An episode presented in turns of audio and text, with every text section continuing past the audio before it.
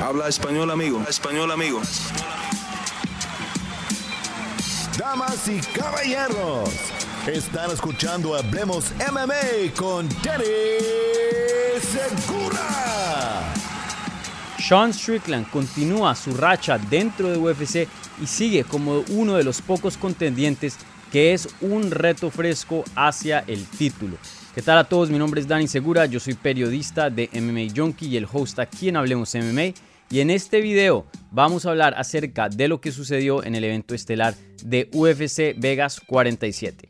Bueno, empecemos con eh, el resultado. Obviamente esta cartelera se dio en Las Vegas, en el UFC Apex, como estamos acostumbrados de ver la gran mayoría de UFC Fight Nights, no eventos que no son pay-per-view. Y, y, bueno, esta cartelera, como había dicho, fue encabezada por una pelea de 185 libras entre Sean Strickland y Jack Hermanson. La pelea terminó para Sean Strickland, Sean Strickland ganando eh, vía decisión dividida, derrotando a Jack Hermanson en una cartelera, eh, en un puntaje muy, muy cuestionable. No debió hacer decisión dividida. Eh, un 49-46, 49-46 a favor de Sean Strickland. Y un juez tuvo la pelea 47-48 a favor de Jack Hermanson. Un, un, puntaje, y no quiero Em, gastar mucho tiempo en esto, pero sí toca hablar de esto. Sal Diamato, que es un juez que eh, ya es conocido por cometer eh, varios errores en sus carteleras, por juzgar peleas muy, muy mal, se tiene que decirlo así. Vuelve y falla otra vez. Em, no creo que cualquier persona que sepa hasta lo mínimo de las artes marciales mixtas no puede ver a Jack Hermanson como el ganador en esta situación. Simplemente fue una pelea donde Sean Strickland la dominó y no había campo, no había debate, no había discusión para que Jack Hermanson eh, tuviera una victoria aquí. Y bueno, ya lo hemos hablado, ustedes saben que eh, en este deporte juzgar peleas es, muy subjetivo, ¿no? Eh, estuvimos hablando con Brandon Moreno hace unas semanas atrás acerca de su pelea con Davis en Figueiredo y esa pelea es, o sea, es reñida y, se puede debatir, bueno, ¿será que Brandon ganó? y se puede tener diferentes opiniones.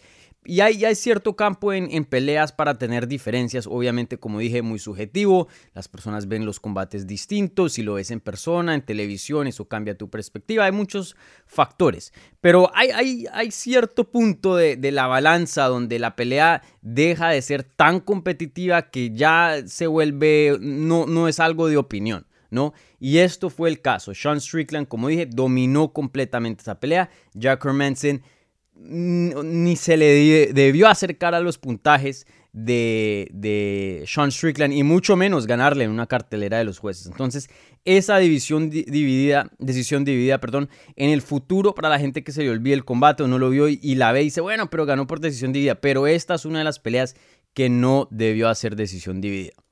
Y bueno, ya más adelante hablando del desempeño en sí de Sean Strickland, me pareció un desempeño muy bueno, aunque obtuvo mucha crítica y entiendo por qué. Entiendo por qué obtuvo la crítica, pero yo vi algo distinto a muchas otras personas. Para mí me pareció un excelente desempeño.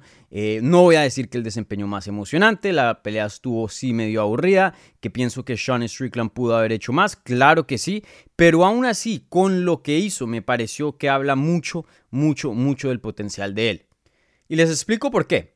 Primero que todo, ganó este combate, eh, fueron más o menos tres, cuatro cositas claves que le ayudaron a ganar este combate. Fue uno, su defensa magnífica que prácticamente atortoló hasta un punto a, Jack Hermanson. La defensa, lo que es del striking, era muy, muy buena.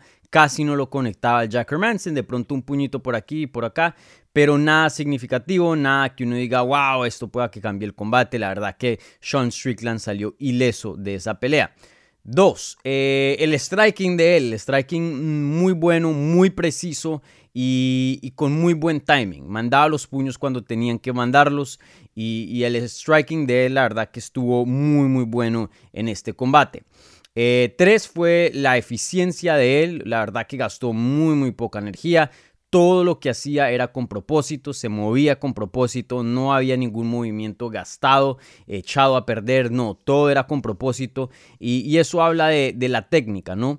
Eh, porque para implementar buena técnica a veces no se tiene que hacer mucho, ¿no? Entonces e, eso habla de, qué tan buena técnica tiene el Sean Strickland. Y, cuatro, eh, la clave número cuatro en este combate fue las em, defensas de, de, los takedowns, ¿no? Lo que es el wrestling. Jack Hermanson intentó varias veces llevar la pelea al suelo, pero simplemente no pudo, ni llegó cerca, ni llegó a un bodylock donde el medio lo tumbó y el Strickland se paró otra vez. No hubo nada de eso. Entonces, entre esas cuatro combinaciones, prácticamente dominó a el Jack Hermanson.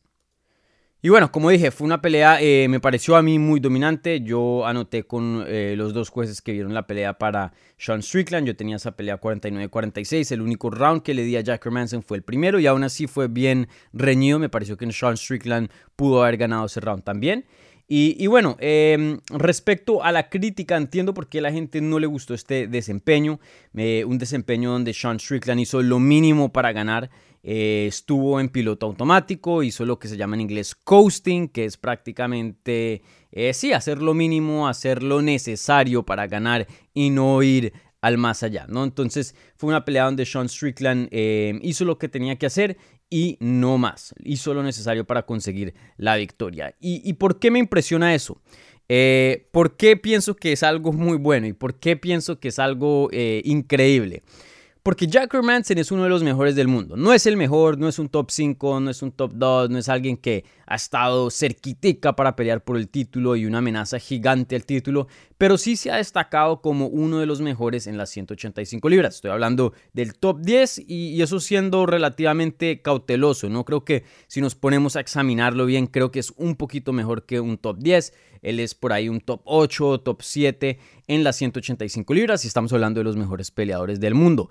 Y Sean Strickland pudo haber derrotado y dominado a Jack Hermanson haciendo lo mínimo, ¿no? En piloto automático, coasting, como se diría en inglés, ¿no? Eso lo puede hacer un peleador profesional muy bueno con, con alguien que apenas está empezando en el gimnasio.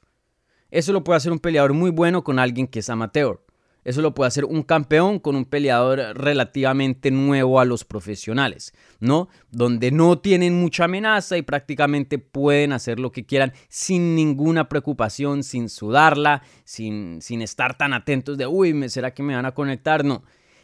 Y eso lo hizo Sean Strickland con uno de los mejores del mundo. Uno de los mejores del mundo. Muy pocas personas pueden eh, llegar a, pelear a alguien como con el calibre de Jack Hermanson en, piloto automático, haciendo lo mínimo. Muy pocos pueden hacer eso. Y Sean Strickland lo hizo sin sudar. Terminó la pelea y él fácil hubiera podido hacer otra pelea más de 5 rounds. La verdad que se veía fresquito, se veía excelente. Entonces, para mí no creo que fue el desempeño más emocionante. Vuelvo y lo repito, estoy de acuerdo con las críticas. Pero eso de que, ay, Sean Strickland se le bajó lo que es la, la acción, ¿no? El stock como sería en inglés, se le bajó el valor después de esa pelea porque no, no lució muy bien. Me parece eso completamente incorrecto. Me parece que al revés, no muy emocionante, pero siempre la emoción no está ligado con lo que es eh, habilidad, ¿no? Hay peleadores que son muy emocionantes y salen carro locos y salen a matar y, ponen peleas muy locas, pero no tienen mucha técnica. Entonces la técnica es independiente a lo que es eh, ser emocionante, ¿no? Entonces de pronto no el mejor performance en cuanto a emoción para Sean Strickland, pero creo que en cuanto a técnica y en cuanto a potencial sí nos deja bastante de qué hablar. Bueno, entonces ya con eh, el, combate, lo que es ya la acción ya a un lado, ya, ya resumido aquí, hablemos de qué es lo que le puede seguir a Sean Strickland. Sean Strickland después de su combate en el post-fight show de UFC Vegas 47, eh, le dijo a los otros analistas en inglés que estaban ahí que esta era la, última pelea de su contrato. Ahora, eh, debido a eso, debido a un evento estelar, debido a que la gente ya está hablando para que él pelee por el título, él dijo que todas esas presiones medio lo afectaron un poco y por eso vimos ese tipo de desempeño el sábado en la noche. Ahora, eh, él dice que va a renovar con UFC, que no tiene, no, no tiene ningún interés de buscar agencia libre y, ver qué otras opciones hay allá afuera. Eh, no veo por qué UFC no lo vuelva a firmar. Entonces em, es casi muy certero, algo tiene que pasar muy loco para que Sean Strickland no siga siendo peleador de UFC. Entonces em, espero verlo de nuevo dentro del octágono, seguro le van a dar un buen contrato ya que viene de cinco victorias consecutivas y bueno, está siendo la más grande de su carrera. Y, ahora entra a, un, eh, a una situación, a un, a un puesto muy interesante, porque ahora de aquí para adelante tienen que ser top 5 mínimo. ¿no? Sean Strickland se, ha posicionado con esa racha de 5 victorias, más eh, uno que otro nombre bueno por aquí en esa racha, que ahora mismo no, no, no, no veo ninguna otra opción que no sea alguien del top 5. Entonces, Robert Whitaker, eh, que está número 1, va a pelear contra Israel Adesanya eh, pronto. Entonces, pues ellos están em, ocupados, ¿no? También en esa misma cartelera de UFC 271, que es en em, ahora en febrero. Más adelante, la próxima semana, va a pelear Jared Cannonier contra Derek Brunson, que son los el número 3 y el número 4.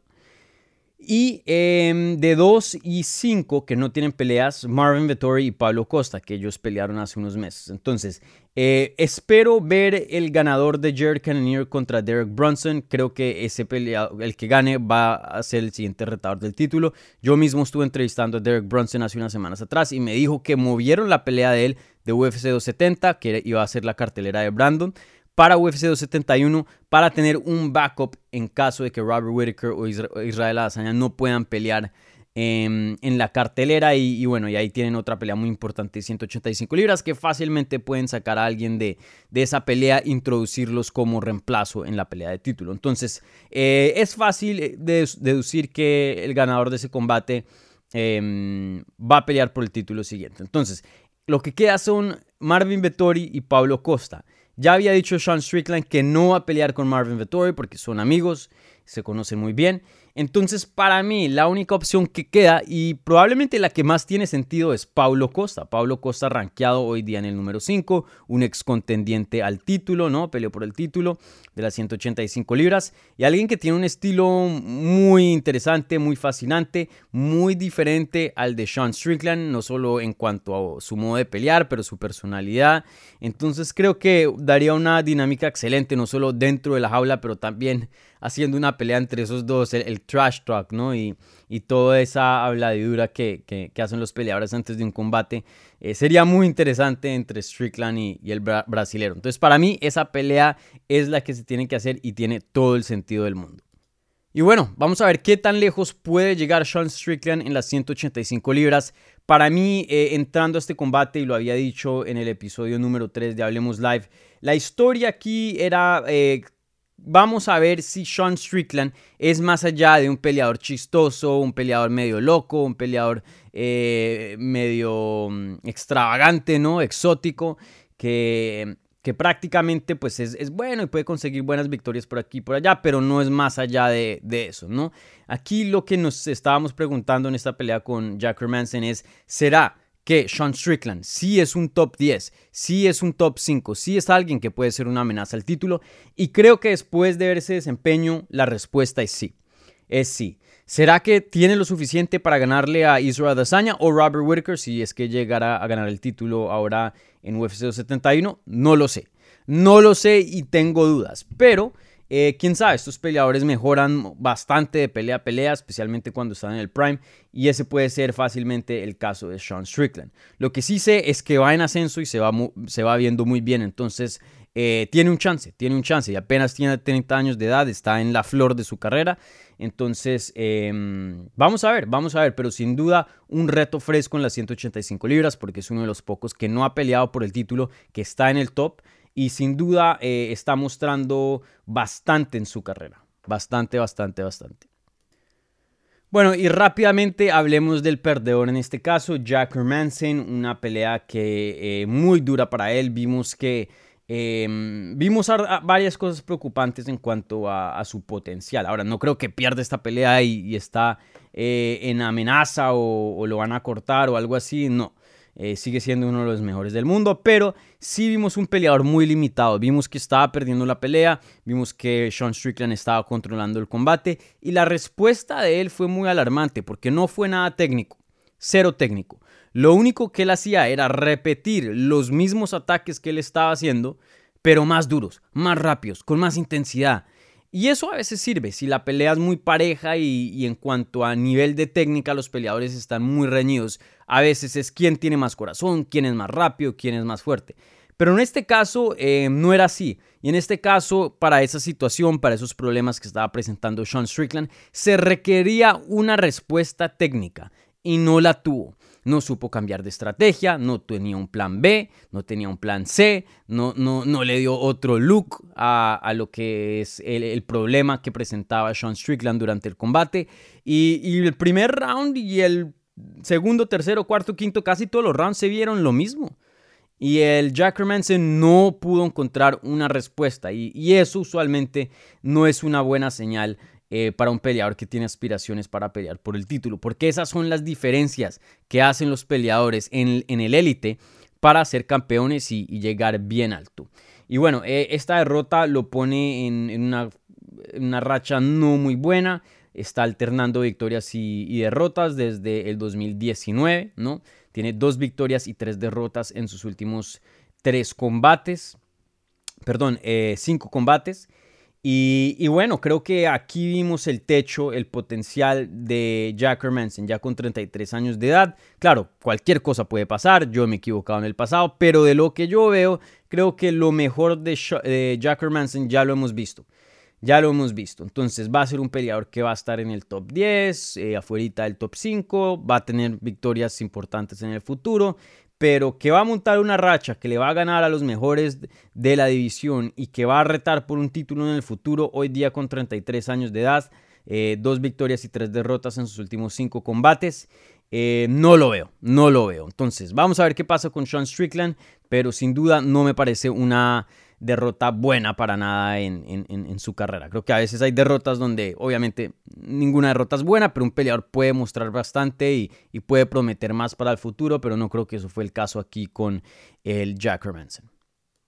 Y bueno, con eso concluye el resumen del evento estelar de UFC Vegas 47. Por favor, déjenme en los comentarios qué opinaron de la pelea, qué opinaron del desempeño de Sean Strickland, ya que hay muchas personas que no les gustó y no estuvieron muy impresionados con el americano. Y también eh, déjenme en los comentarios qué piensan que le debería seguir a Sean Strickland, ¿vale? Entonces no se les olvide, denme un me gusta a este video y suscríbanse al canal si no se han suscrito, ¿vale? Muchísimas gracias. Chao.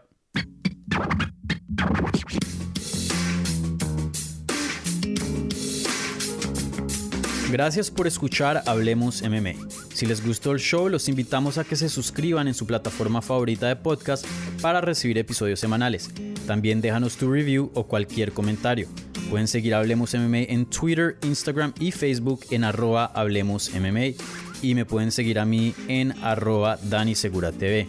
Hablamos la próxima semana.